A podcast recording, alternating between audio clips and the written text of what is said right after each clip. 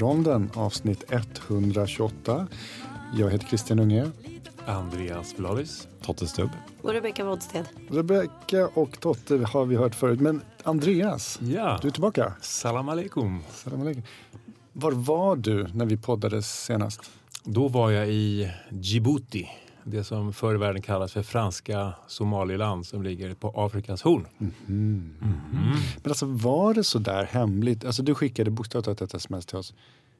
Eh, Jag kan inte vara med. Podda imorgon. Ha det bra. Jag sticker. alltså det var ju typ så kort. Ja. Nej men så här var det ju faktiskt att eh, det är ju krig, ett inbördeskrig som pågår i Sudan. Eh, och när det här började då väldigt abrupt så eh, fick då den svenska ambassadpersonalen i Khartoum eh, fly liksom och samlas på, i en säker lokal och det var uppenbart att de inte kunde vara kvar. Och samma kalkyl gjorde ju många andra länder att vi måste ha ut vår egen personal. Och då bestämdes det från flera olika myndigheter, från regeringen ytterst, att vi måste evakuera den här personalen. Eh, och det eh, kanske måste ske med, med hjälp av eh, Försvarsmakten. Eh, och därför så satte man igång en, en operation för att eh, hämta hem den här svenska ambassadpersonalen. Och då fick jag en förfrågan om jag ville vara med eh, eh, där som liksom, i min sjukvårdsfunktion. Eh, Så att i den delen så var det faktiskt eh, det var en känslig operation för det fick inte gå fel. Och, eh, eh, man ville inte ha för mycket rapportering om det här. Eh, Så att vi, vi hade tystnadsplikt ända fram till dess att statsministern nu förklarade att nu är operationen avslutad, ambassadpersonalen är ute. Eh, Så så var det faktiskt. Och vad hade din roll liksom varit i det där? Liksom, I vilket worst case scenario hade du behövt träda in? Liksom? Ja, jag var ju där som läkare för myndigheten och, eh, och samhällsskydd och beredskap, MSB. Eh, Inte som kirurg nej, nej, inte som kirurg utan som läkare. Mm. Och min roll var tvådelad kan man säga. Dels att eh, tillsammans med sköterskorna i gruppen ta hand om den, vår egen personal. Och sen också att eh, finnas med som resurs för då dels den svenska ambassadpersonalen som kom tillbaka om det skulle behövas och sen andra eh, människor som flydde från Sudan då eh, med svensk anknytning och som kanske hade behov av medicinsk eh, hjälp. Eh, bedömningar. Eh, ska vi hjälpa dem här och nu? Ska vi eh, göra, se till att de får hjälp i Djibouti eller ska vi se till att Skicka de hem får, skicka hem dem? Mm. Precis. Men det är Ja. en klinisk funktion. Det är liksom inte Ja. en... en eh, ja, men- Administrativ Nej, men roll, precis. liksom. Nej, det var klinisk men väldigt, väldigt rolig faktiskt. Det är ett av de roligaste uppdragen jag gjort där för att eh, ehm, det här var ju då flera svenska myndigheter som samverkade tillsammans. Det var allt på uppdrag av utrikesdepartementet. Eh, och så var det Försvarsmakten, det var polisen och det var MSB och då, ja, det var de myndigheterna. Och alla hade liksom som mål att få hem de där svenska diplomaterna och deras familjer och sen också då andra eh, människor som kom eh, med de här planen. Och vi jobbade så jäkla bra tillsammans och det var ingen prestige och vi jobbade för de första dygnen dygnet runt och vi hade kontakt med lokala, den frans, det franska militärsjukhuset i Djibouti och vi hjälpte norska medborgare, vi hjälpte finska medborgare. Liksom. Det var en sån här nordisk stämning också. Vi hjälper varandra. Så det, var, det var på något sätt en riktig, riktig feel good operation där, där vi också lyckades. Det var superkul. Så du var i Djibouti hela tiden? Du åkte Ja. aldrig till Khartoum? Nej, jag åkte aldrig till Khartoum. Det var ju liksom eh, jättefarligt att åka dit. De sköt ju mot ett turkiskt plan eh, en gång faktiskt. Så att, eh, det hade varit kul att vara där men jag, jag var inte där. Men vad rent, liksom om man bara tänker så här, hur ser dagen ut för dig då?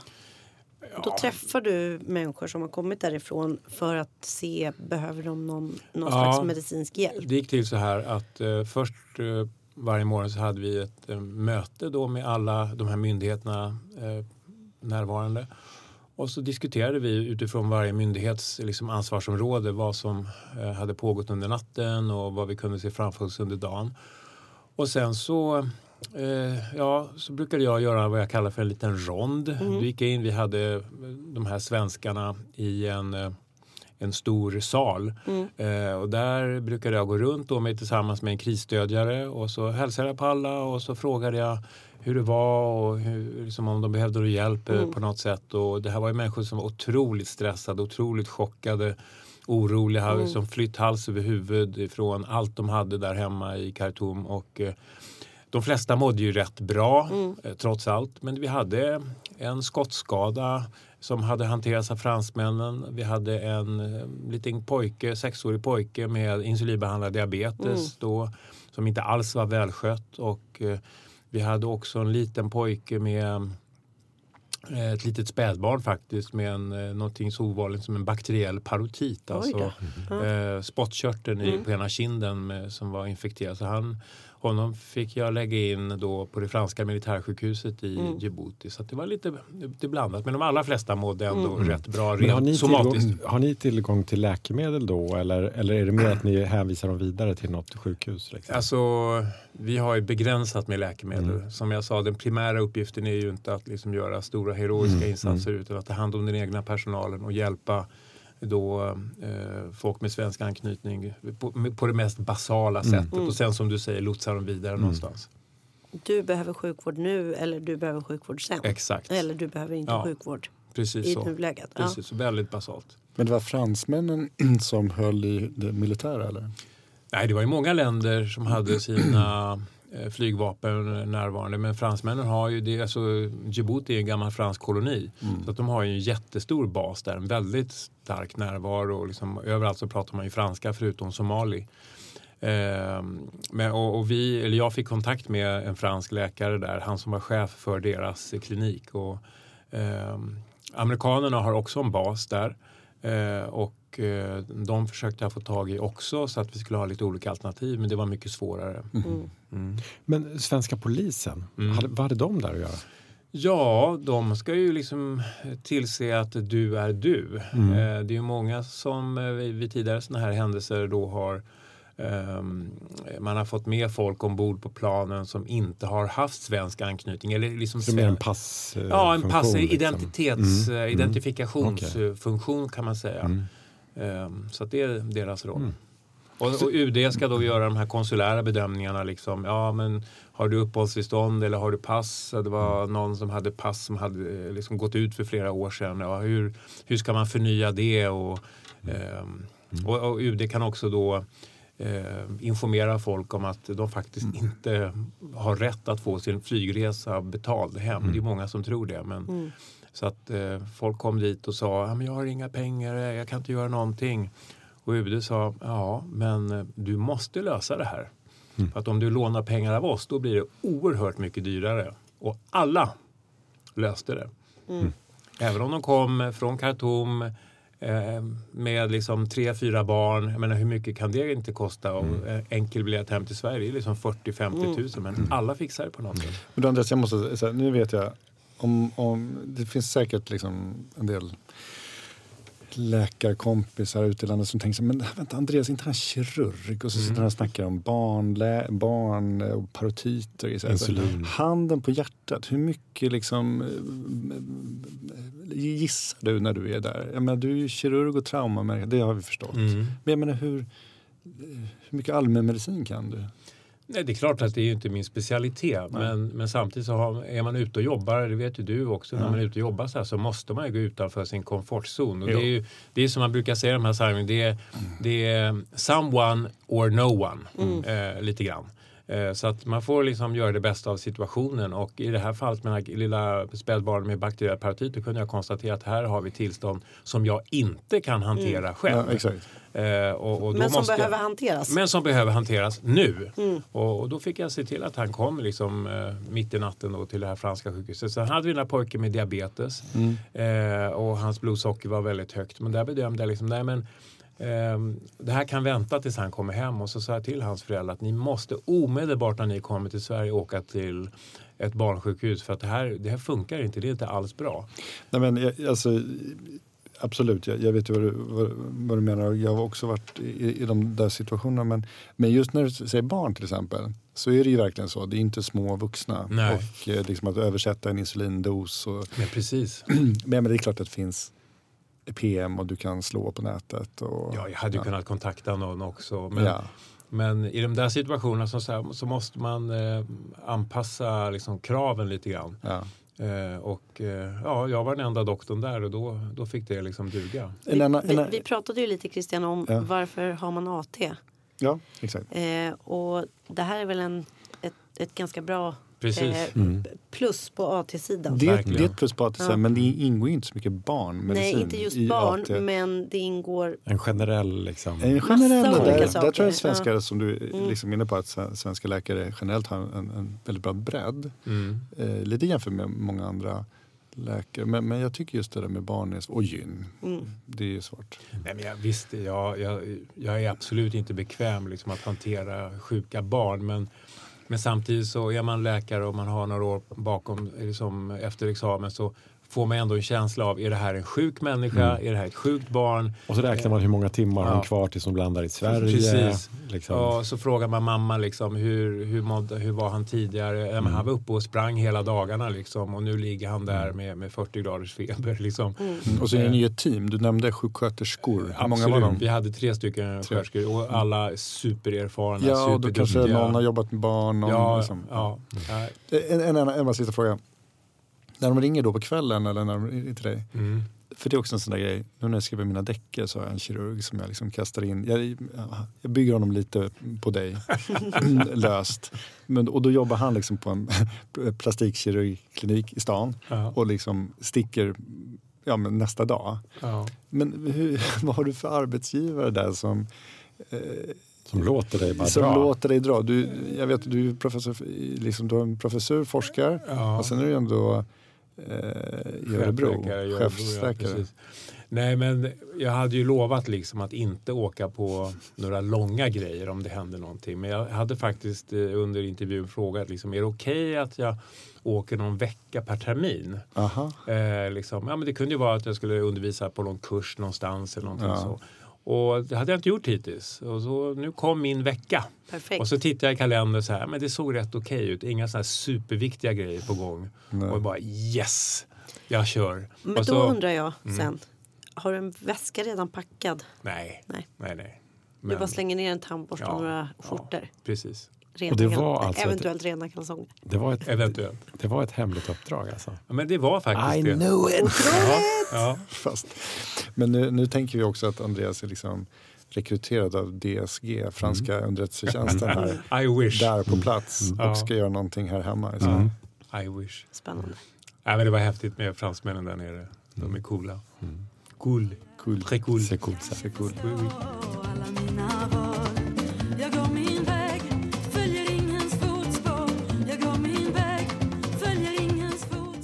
Hörni, jag skulle vilja fråga er. Där kom den.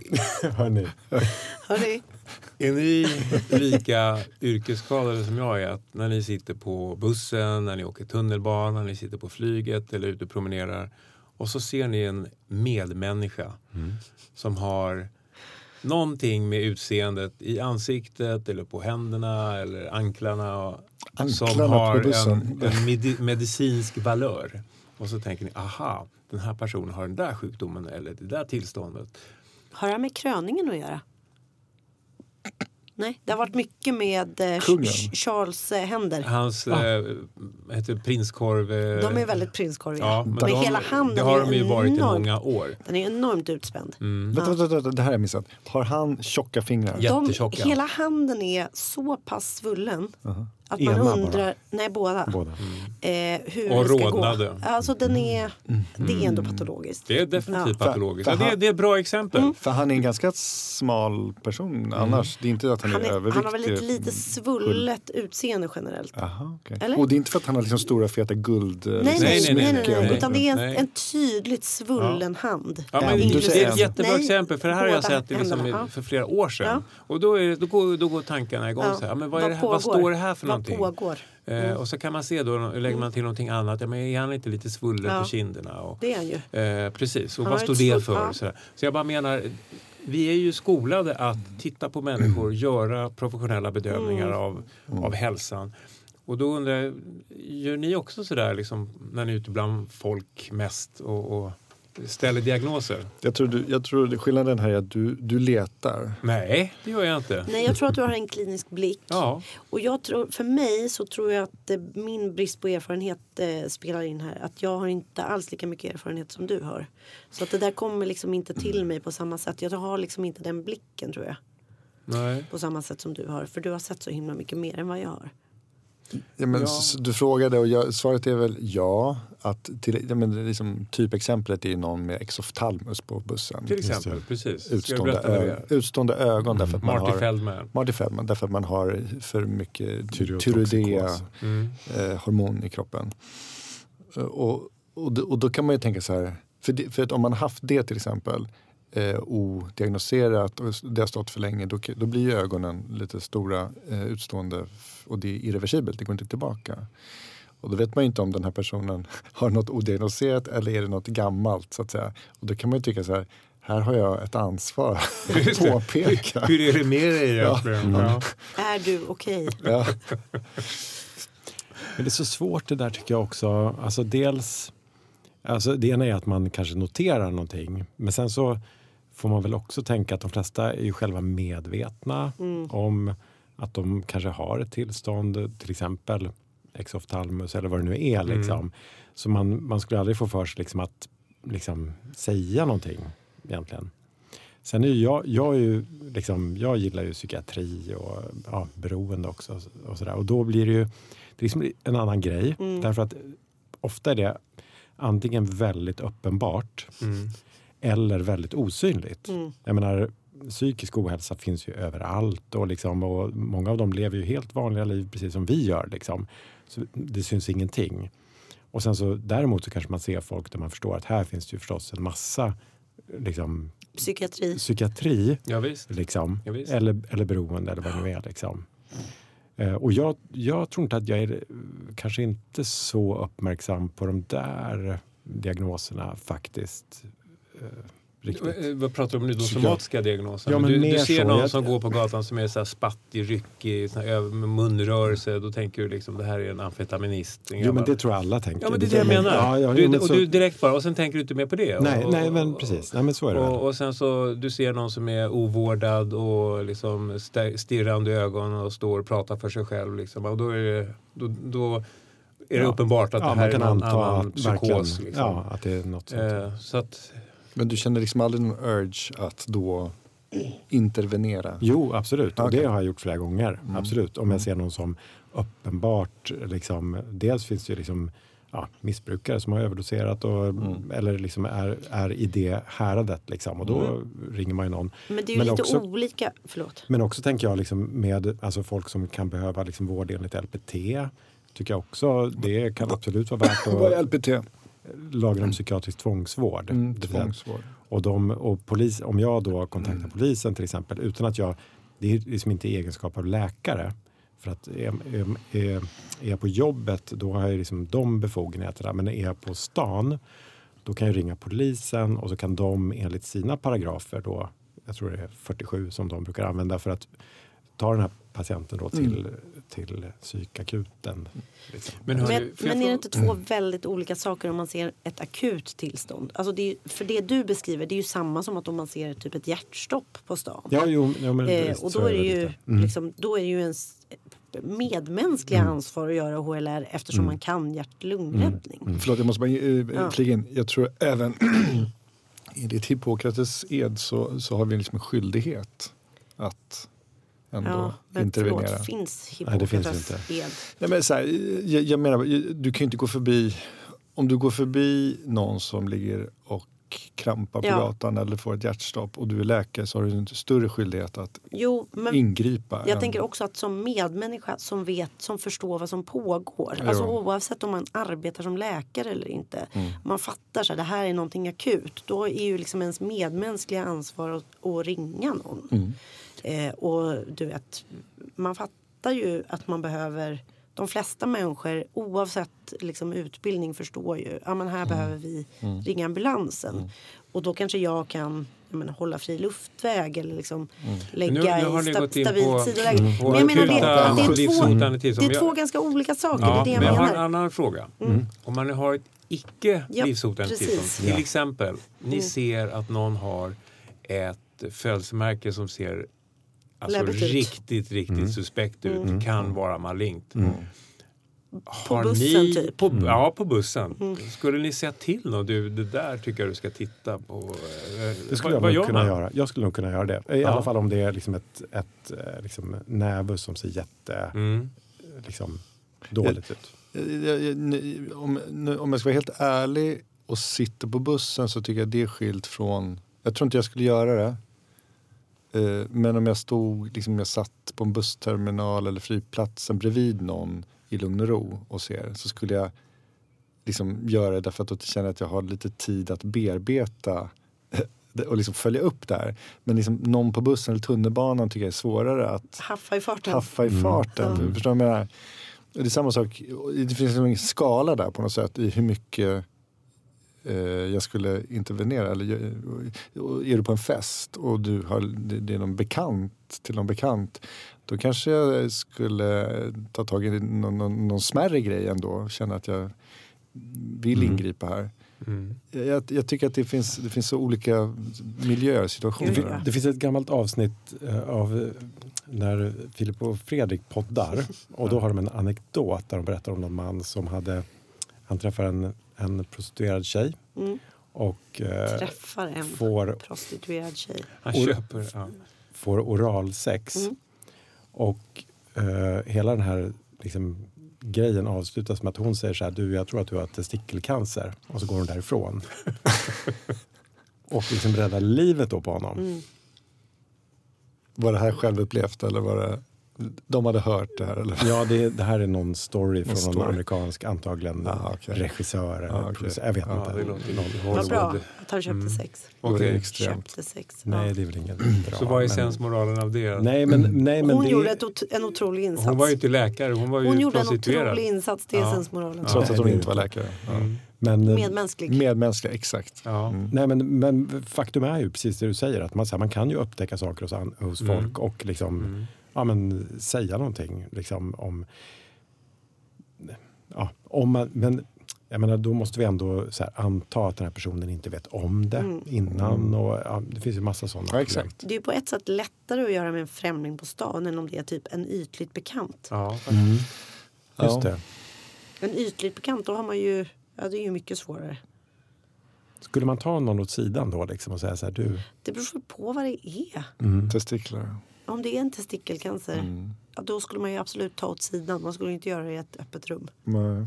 Det är åtminstone det är Ja, steg det är en ett. bra- Men hur det skulle, du, hur skulle du upptäcka hos en ytlig bekant att han, inte. han eller hon får man ju säga nu för tiden inte den här kan ha testikelcancer. Rebecca, det kan inte Rebecca berätta om. Det kan inte jag berätta om.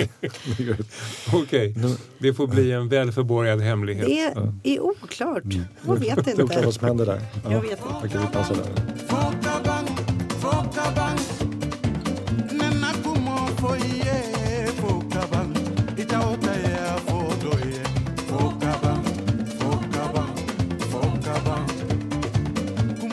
Vet inte om det hörs men jag är lite hes. Har ni tänkt på det? det hörs. Ja. Verkligen. Eh, det är typ dag 10 eller 11. Idag är det fredag. Förra måndagen så liksom mitt i en mening så bara tappade jag rösten. Men har inte du lite den rösttypen? Nej, Att- det har jag inte. Du har Däremot den blir... auran. Ja, jag har en lilla syster som är, har en hes röst. För mitt barn bara, men du låter ju som Miriam. Mm, när jag blev hes. Eh, och det gör jag. Men eh, nu kan jag ju prata, vilket är tur. Eh, men förra veckan kunde jag inte det. Jag fick typ inte fram ett ljud. Ehm, Men är det för att du har varit förkyld eller har du bara skrikit nej men det var en förkylning som satte sig på struphuvudet. på struphuvudet? struphuvud, du är så lokaliserat alltså? Det verkar så. Wow. Eh, Inte stämbanden alltså? Utan jo men lokalt jag på tror struphuvudet. hela alltet stämbanden Kändes som det är en del av struphuvudet. Alltså jag har liksom haft ont l, runt Ja. struphuvudet Ja. och varit hes. Eh, och jag blir det säg en till två gånger om året när jag blir förkyld. Blir ni ofta hesa när ni är förkylda? Nej, Nej. inte särskilt. Nej. Vä- nej, väldigt sällan. Ja. Jag väljer att inte bli Nej, det. nej, faktiskt inte. Eh, för, för mig verkar det ju vara så att det sätter sig liksom på stämbanden. Men, när jag men är det inte det att du jag pratar ju väldigt mycket generellt? Jag kan tror inte vara- att det är det faktiskt. Jo, men jag menar vi andra, vi anpassar oss. När vi är förkylda så förstår vi att då måste man vara lite tyst. Men du pratar på som vanligt. Och Vet du vad jag det- tror Christian? Om man, skulle liksom, eh, om man skulle analysera hur mycket du pratar och jag pratar. Ja, det, det, har, Det, var, har det, du var, en, det var en tes. Det Jo, var en tes. absolut. Stäm, Men jag vill bara stämband, säga att i egen- stämbandsutmattning. I egenskap av kvinna så, så tolkas det som att man pratar kanske lite mer än vad man gör.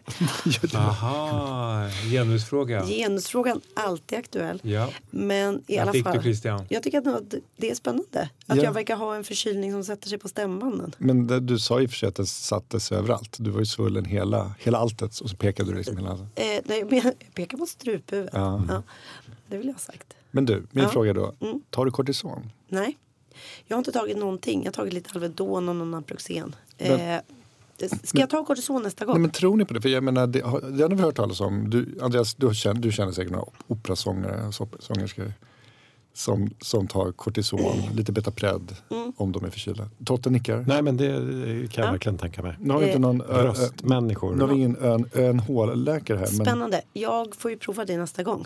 Det har jag ju. frågan är hur mycket man ska ta, hur länge, hur Mm. många dagar och... eh, Verkligen. Om Det är någon väl bara kan... att kolla i FASS. Ja, men är det, finns, För det en, heshet, är det en indikation? finns det en indikation? Om någon tror jag kan inte. ge Nej, det tror mig inte jag heller. Om någon kan bara ordinera till mig så ska jag uppskatta det. Mm. Vid behov. Eh, och så, om ni bara skriver hur kuren ska vara då när jag blir hes. Rebecka, tror du att du lider mer än andra? Gemene man. Tack för att du frågar? Totte. Ja. Du tror det? ja. Varför då? Just Eh, heshet eller generellt? Nej, men men alltså, av att he- inte av kunna hes- prata, Ja, ja. absolut. Eh, varför det det? tror jag att jag gör. Hur tänkte du Totte? Men har du verkligen varit så hes att du inte har kunnat prata på riktigt alltså? Eh, jag kunde inte läsa böcker för mina barn till läggdags. Alltså jag kunde knappt få fram ett pass? ljud första dagarna. Eh, jag kunde inte jobba. Nej. Jag trodde också att jag bara, gud vad pinsamt att jag inte kan jobba bara för att jag är hes. Men sen visade det sig att jag också var sjuk. Och det fattade jag typ inte. För det är som att hesheten blir som någon som ostkupa för Just runt det. hela mig. Resonanslåda liksom. Mm. Eh, lite som, har ni någonsin haft öroninflammation i vuxen ålder?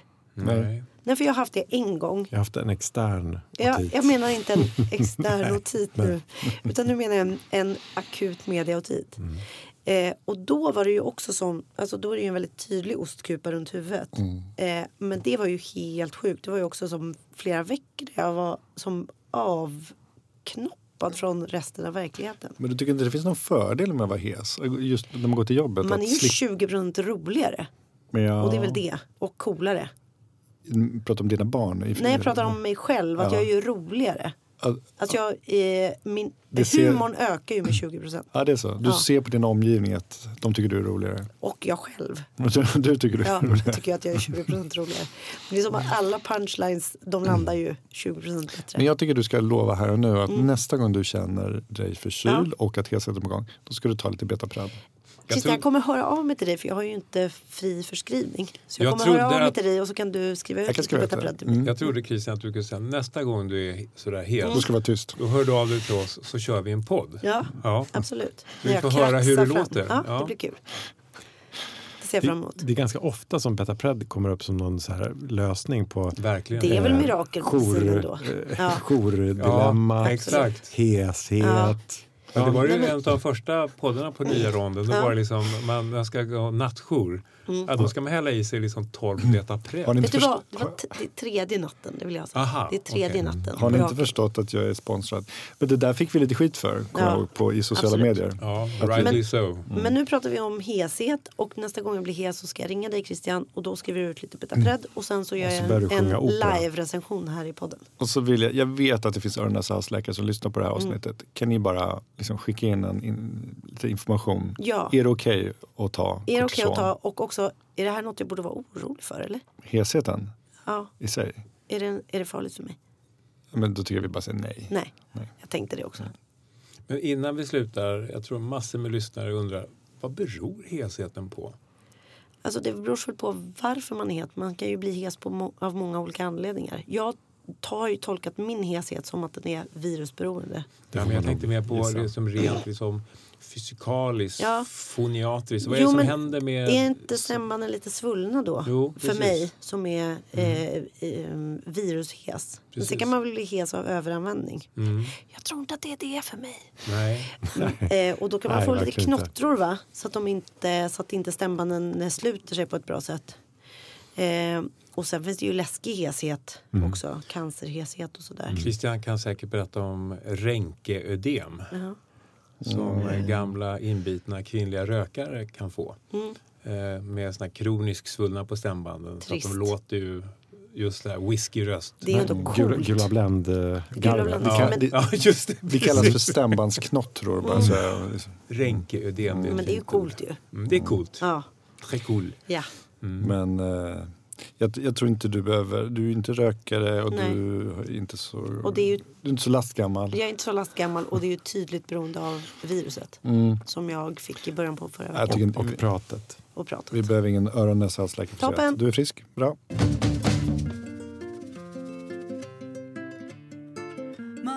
Vad är en bra chef för er? Det här är klurigt. Lite, lite off guard där. Ja. Men eh, det, det pratas ju mycket i Dagens Medicin, Läkartidningen och så om eh, vikten av eh, fler bra chefer Mm. inom sjukvården. Och att det är liksom en, en faktor som en viktig faktor för när man pratar om vårdkrisen och så. Att vi, vi behöver bra chefer som för oss in i liksom, framtiden. Och då undrar jag, vad är en bra chef? Alltså ni kan ju bara plocka från era Jag egna erfarenheter. tror att det är bra om en chef förstår vad det är man gör på jobbet. Mm. Och då vad kom- är det för arbetsuppgifter man har? Vad är det för svårigheter med de arbetsuppgifterna man har? Vad är det som är kul på jobbet? Vad är, ja, Och då kommer Att de har bra koll på verksamheten. Liksom. ja, Och då kommer, en, då kommer en spontan direkt fråga. Tycker du att, vill du att din chef är en läkare? Jag vet inte eh, om det måste vara en läkare men jag tror att det är viktigt att man vet hur, eh, precis hur verksamheten fungerar och hur min typ dag ser ut. Måste personen ha och min- jobbat kliniskt? Alltså det är säkert, Jag jobbat, tror att det är bra om man har jobbat kliniskt. Mm. Det tror jag. Läkare eller sjuksköterska? Ja, Mm. jag tror det. Totte, vad är din ja. take? Alltså får jag berätta om en bra chef som jag hade. Mm. ehm, som heter Joakim Berner. Han har ju varit i... Jocke. DNs gamla chef. Han har ju varit i, verkligen och varit i olika liksom, drev hit och dit. Så. Han poppade plötsligt upp som min chef på ett Mm. ställe där jag jobbade. Och eh, det var ju verkligen inte inom vårdsektorn. Men han var så intressant. Det var så spännande sätt han... Han sa så här. Till att börja med. Den här arbetsplatsen, det är liksom ingen demokrati. Utan det är jag som kommer fatta besluten. Mm. Och anledningen till att jag kommer fatta de här besluten det är för att ni ska slippa göra det. Jag har liksom betalt för att göra det. Eh, jag, kom- om det går bra då kommer jag naturligtvis få cred för det. Men när det går dåligt då kommer jag också vara den som står liksom framför eller bredvid dig. Han Liksom. försökte vara tydlig och transparent. Supertydlig. Han var supertransparent. Alltså verkligen så. Och så sa han så här, för att jag ska kunna fatta bra beslut så kommer jag behöva höra från alla er som är anställda på det här stället exakt vad ni tycker, vad ni tycker är bra, vad ni tycker är dåligt, vad ni vill förändra. Och det spelar ingen roll om ni är lite blyga eller liksom tillbakadragna. Jag måste, för att jag ska kunna representera dig som liksom chef så måste jag veta exakt vad du tycker. Ehm, det här var, alltså många blev lite så här ställda av den här typen av ledarskap. För den är, liksom, den är ju offensiv. Mm. Ehm, samtidigt tror jag att många kände sig trygga med det. Och vi testade ju honom också under en period. Ehm, man kunde gå in till honom och så sa man så här, men jag har tre grejer som jag verkligen vill säga. Punkt ett, punkt två, punkt tre. Och så svarade han så här, okej, ettan, eh, den löser jag direkt. Jag- bestämmer nu att vi, att vi ändrar på den här saken. Punkt två kan jag inte göra någonting åt. Punkt tre måste jag ta vidare. Förstår ni? Det är liksom en, en typ av ledarskap som är nästan eh, vad ska man säga, det, är, det är nästan som ett skämt. liksom, när vi, jag vet inte, vi, vi jobbar ju alla i liksom verksamheter som, eller liksom i, i vården. Det är inte så vanligt med den typen av ledarskap. Liksom. Och sen så, jag kan inte säga att det här, att det här är det enda liksom, Men bra sättet, tänkte- men det var ett spännande och intressant sätt. Ja, men för när jag. du började berätta så tänkte jag så här, det låter som ett bra linjetal. Eh, men jag menar de flesta chefer har ju utvecklingssamtal med alla medarbetare oavsett om de är tystlåtna eller inte som du sa. Och försöker ju plocka in det. Men bara att han var väldigt tydlig från början. Så att, eh, liksom, Utvecklingssamtal Alltså, ni har måste- du en gång per år. Ni måste vara ärliga mot mig mm. och ni måste komma till mig när ni tycker någonting. och levde han upp till det? Han, han hade öppen dörr, man kunde komma till honom. Under den korta tid han var chef så gjorde han det. Sen så hamnade han i hela den här SR, alltså Sveriges Radio-härvan Mhm. och försvann. Men, men, men Fram tills dess. fram till Funkade dess det så, toppen. så levde han faktiskt upp till det. Han gjorde det på ett väldigt bra sätt. Och det var roligt att han var så transparent tycker jag. Det var liksom så ovant. Jag tänker att det som jag sa och det som du sa matchar. Det kanske gör det. Han Ja. var intresserad av att ta reda på hur det var att- att vara anställd. Han hade i det här fallet Mm. inte någon särskild... Han kom ju från tidningsbranschen Mm. och hade egentligen inte jättebra koll på det vi jobbade med Nej. på det stället. Eh, Men han ville veta. Mm. Ja, precis. Andreas? Nej, men jag Du är tycker ju att, chef, Andreas. ehm, Ja, det är jag också. Men Intressant. jag tror att en viktig aspekt av led- framgångsrikt ledarskap är eh, att man eh, är socialt kompetent. Så att man kan interagera med alla olika människotyper som man har runt omkring sig. Att man är nyfiken och intresserad och så. Och sen så tror jag att det är otroligt viktigt att man är grundad i sig själv. Att man inte tar på sig någon liksom, chefs... Eh, Roll. roll. Nu är jag chef och, och då beter jag mig på det här sättet. Utan man ska vara grundad i sig själv. Liksom. Annars så blir det teater och det blir genomskinligt och parodiskt nästan. Och sen så förstås kompetent. Liksom, att man, som, som ni har varit inne på, att man förstår vad verksamheten innebär och utmaningar och, och så. Ehm, ja. Vad lustigt att du började det här med socialt kompetent och, och så som du målade upp det. För att jag, sitt, jag tog liksom upp det här. Ja, varför lyfter du den här frågan Nå, överhuvudtaget? men, ja, men därför att det är ett viktigt ämne. Jo, Vi kan återkomma till det tusen gånger. Men jag, jag tog upp det lite därför att jag läste att min gamla rumskamrat som jag gjorde ST med, Magnus Johansson, blev, blir nu chef eh, för um, sjukhusdirektör för Sörmland. Hälso, Grattis! hälso och sjukvårdsdirektör. Nu. Grym person. Vad sa du? Grym person. Ja, nej men och, liksom, och det är väl en topp, toppen man kan komma antar jag, Andreas, i Mm. liksom, sjuk- sjukhushierarkin Ja. i regionen. Och att han har gått, han har gått, han är, vi började eh, liksom som, som ST-läkare på, på Huddinge och sen så blev han snabbt Liksom, han var, han var liksom KIs yngsta doktorand. Han Doktorerade, liksom, disputerade yngst nå- någonsin. Han, han, han fantastisk kliniker, skottade massa patienter, liksom, jätte, jättesnabb på akuten, forskare, alltihopa det där. Eh, och sen så blev han vår chef på, på Huddinge.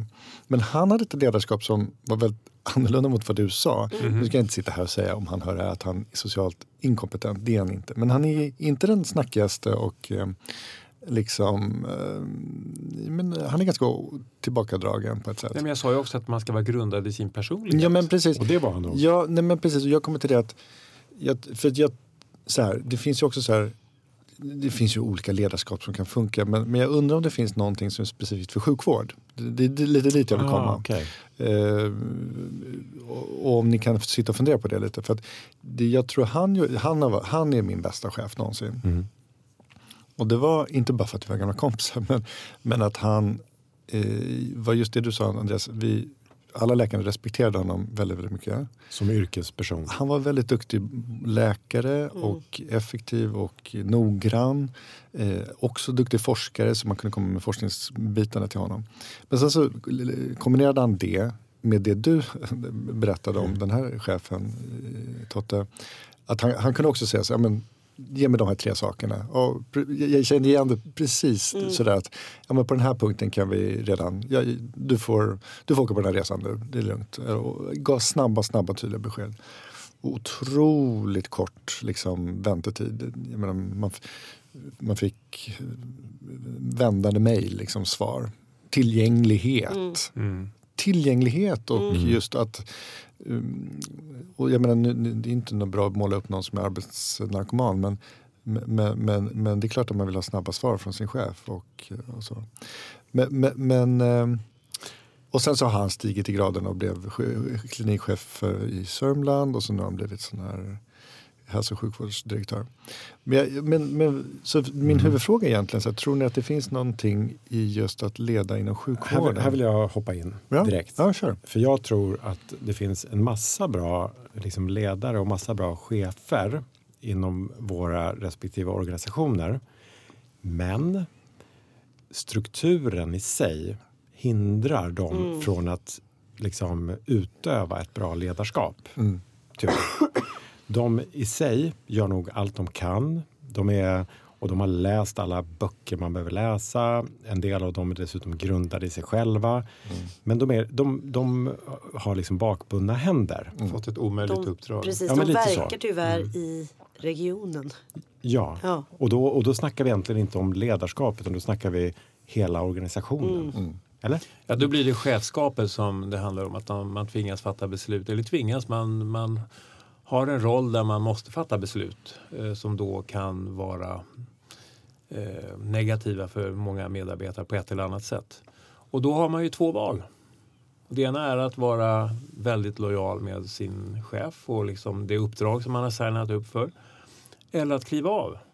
Och det gjorde jag när, för några år sedan när jag var chefskirurg i, i, för Röda Korset i Genève. Jag hade en, chef- en chef som bara var helt hopplös, helt omöjlig och som, som tvingade mig fatta eller som ville få mig att fatta massa beslut jag absolut inte kunde ställa upp på. Jag bara sa nej, här går gränsen, jag kliver av.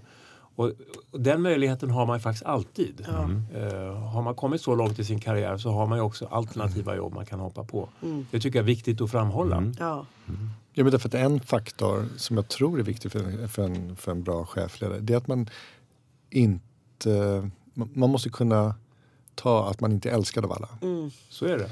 Men man får Eh, inte kompromissa med sin egen Nej, moral precis. på något sätt. Det är sant och, och man ska inte vara hård och liksom taskig. och Men, men, men det ingår ju att, i det här liksom att leda en grupp på x antal personer. Att man kommer fatta beslut som inte alla håller med om. Men om man inte kan stå för dem är själv precis då är det ju det. enormt svårt att känna att man kan försvara det överhuvudtaget. Däremot om man kan stå för det, då är det ju fine. Då kan man Sen finns det ju gradskillnader, det finns grejer som du måste liksom stå upp för trots att du egentligen Ja. inte känner att det här är inte bra. Liksom. Men Självklart, sen, men men sen om- finns det någon gräns och Ja. då måste du... Jo men om man grundläggande Ja. känner så här, men det, jag, jag tror ändå på Nej. att det, visst det här kanske inte blev toppen men jag tror ändå på den här vägen framåt. Ja, men jag, ja. Och om Mm. man känner att man kan liksom luta sig tillbaka mot att liksom det här, den här riktningen känns rimlig. Mm. Eller liksom, då kan man ju argumentera för att ja, men okej, det här beslutet tycker jag inte blev som jag hade hoppats. Eller liksom, då kan man ju ändå fortsätta. Men jag, jag tror att det här är rätt väg. Mm. Men om man inte kan det. Ja, men jag, jag, jag, jag, tror verkligen att Totte sätter fingret på det. Att det är ett strukturfel, Ja. problem, särskilt i Region Stockholm. Och än mer specifikt Karolinska sjukhuset. För det är så fruktansvärt toppstyrt. Alltså jag pratade med bara häromdagen kompisar som är chefer på Karolinska i organisationen. Och då pratar vi ganska höga chefer. Och det är på något sätt att nej men det finns bara en. Och det är liksom Björn Svega längst upp. Har man inte honom med sig så kan man inte göra någonting där under. Trist. Nej men alltså det, det är så supertydligt. Så att du kan ju vill göra massa saker, vilja göra massa saker och ha underifrån liksom läkarna med dig och sjuksköterskorna. Men, men eh, eh, det är från toppen det styrs. Ja, och då har du möjligheten att fråga dig själv. Vill jag vara kvar här? Det är ju, eller hur? Absolut, men jag menar jag tycker vi bara, jag vill verkligen att vi återkommer för jag har Det här ska vi prata jättemycket Ja, om. men jag för det finns så väntar mycket på säga om det här. Karolinska avsnittet. Ja, ja Det, det, det, jag, jag ska vi ta. det, Men- och men- där ingår så väldigt mycket den här Ja, toppstyrningen. men för toppstyrningen. ytterligare en aspekt av det här. Då. Mm. Om, man, om man tänker sig bara vårt yrke i sig. Mm. Så i vilken specialitet vi än har och hur vi än jobbar så ingår det liksom ett ledarskap i vår yrkesroll. Liksom. Så vi ska eh, liksom hålla i vården av ett antal patienter tillsammans med andra yrkesgrupper och vi är ytterst ansvariga då kan man ju säga. Så det är liksom ett medicinskt ledarskap som vi fostras in i på KI, under AT och allt sånt där. Och jag bara tänker på dig Christian, med, om, om vi tar liksom två parallella linjer här. Du och Magnus, ni gjorde ST ihop och bla bla, nu är han chef där. Och, Och du är ju liksom en, väldigt mycket en du tillämpar ju väldigt mycket liksom ett medicinskt ledarskap som också innebär liksom en, en utbildningsfunktion. Eh, Du jobbar kliniskt och du är där men det är också liksom underhuggare som typ Rebecka och andra som liksom är med och liksom jobbar åt dig, eller hur? Och då- med mig. Ja, med dig ja. Mm. Och, och då kan jag också fråga mig lite så här. Du skulle ju vara en ut, tror jag, utmärkt chef liksom. Mm. Och vad är det då som hindrar dig? Två saker. Okej, snabbt svar. Bra. Nej, men jag har alltid trott att jag skulle bli chef. Och tänkt det. Sen jag var faktiskt länge, sen länge, länge tillbaka. Men, men två saker har gjort att jag inte har hoppat på eller tackat ja eller gått den vägen. Det, det ena är en rent konkret grej. Att jag skriver böcker och har för, för många andra saker. Jag poddar. Nej, men, det, och därför att jag, jag vill, om jag skulle vara chef så skulle jag vilja vara en 100% närvarande chef. Det är de chefer som jag tycker bäst om. Det är de som är närvarande. Och då pratar vi fysiskt, mentalt, alltihopa. Öppen dörr. Min pappa tror jag var en väldigt bra chef.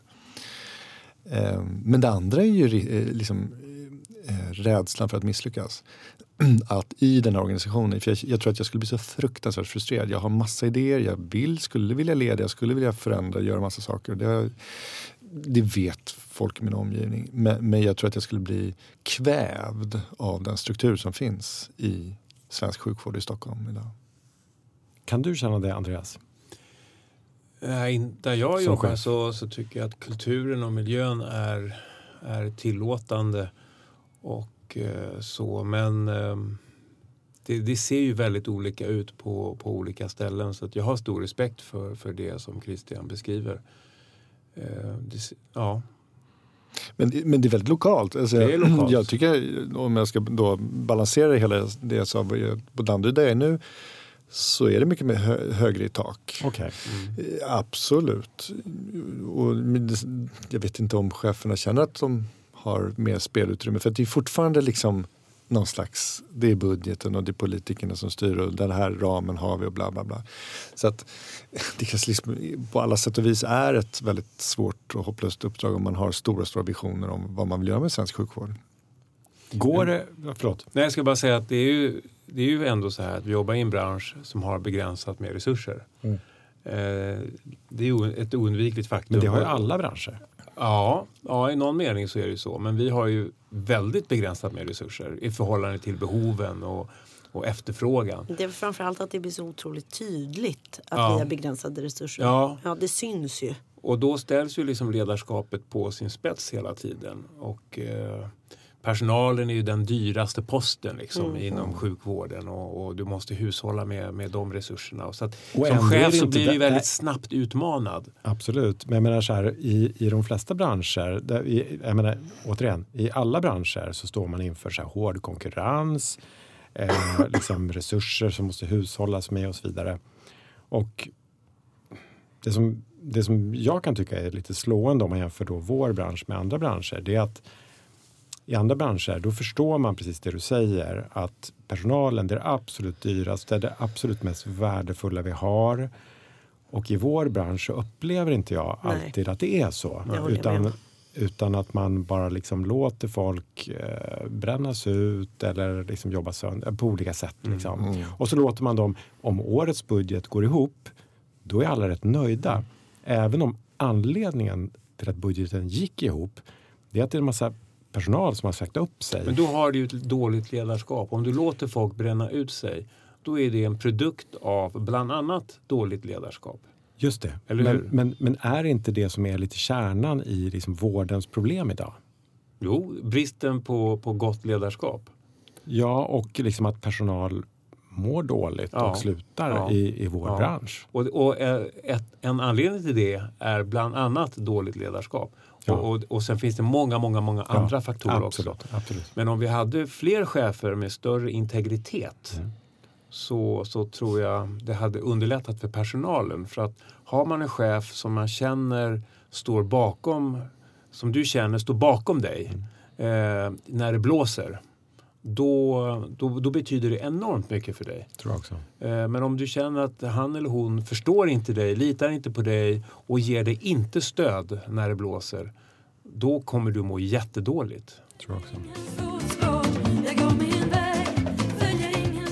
Mamma, det var allt vi hade för idag. Och alla ni som är där ute och lyssnar. Tack för idag Christians mamma. Ja, men jag tycker kul att hon lyssnar. Hur, eh, har vi några avslutande ord för idag?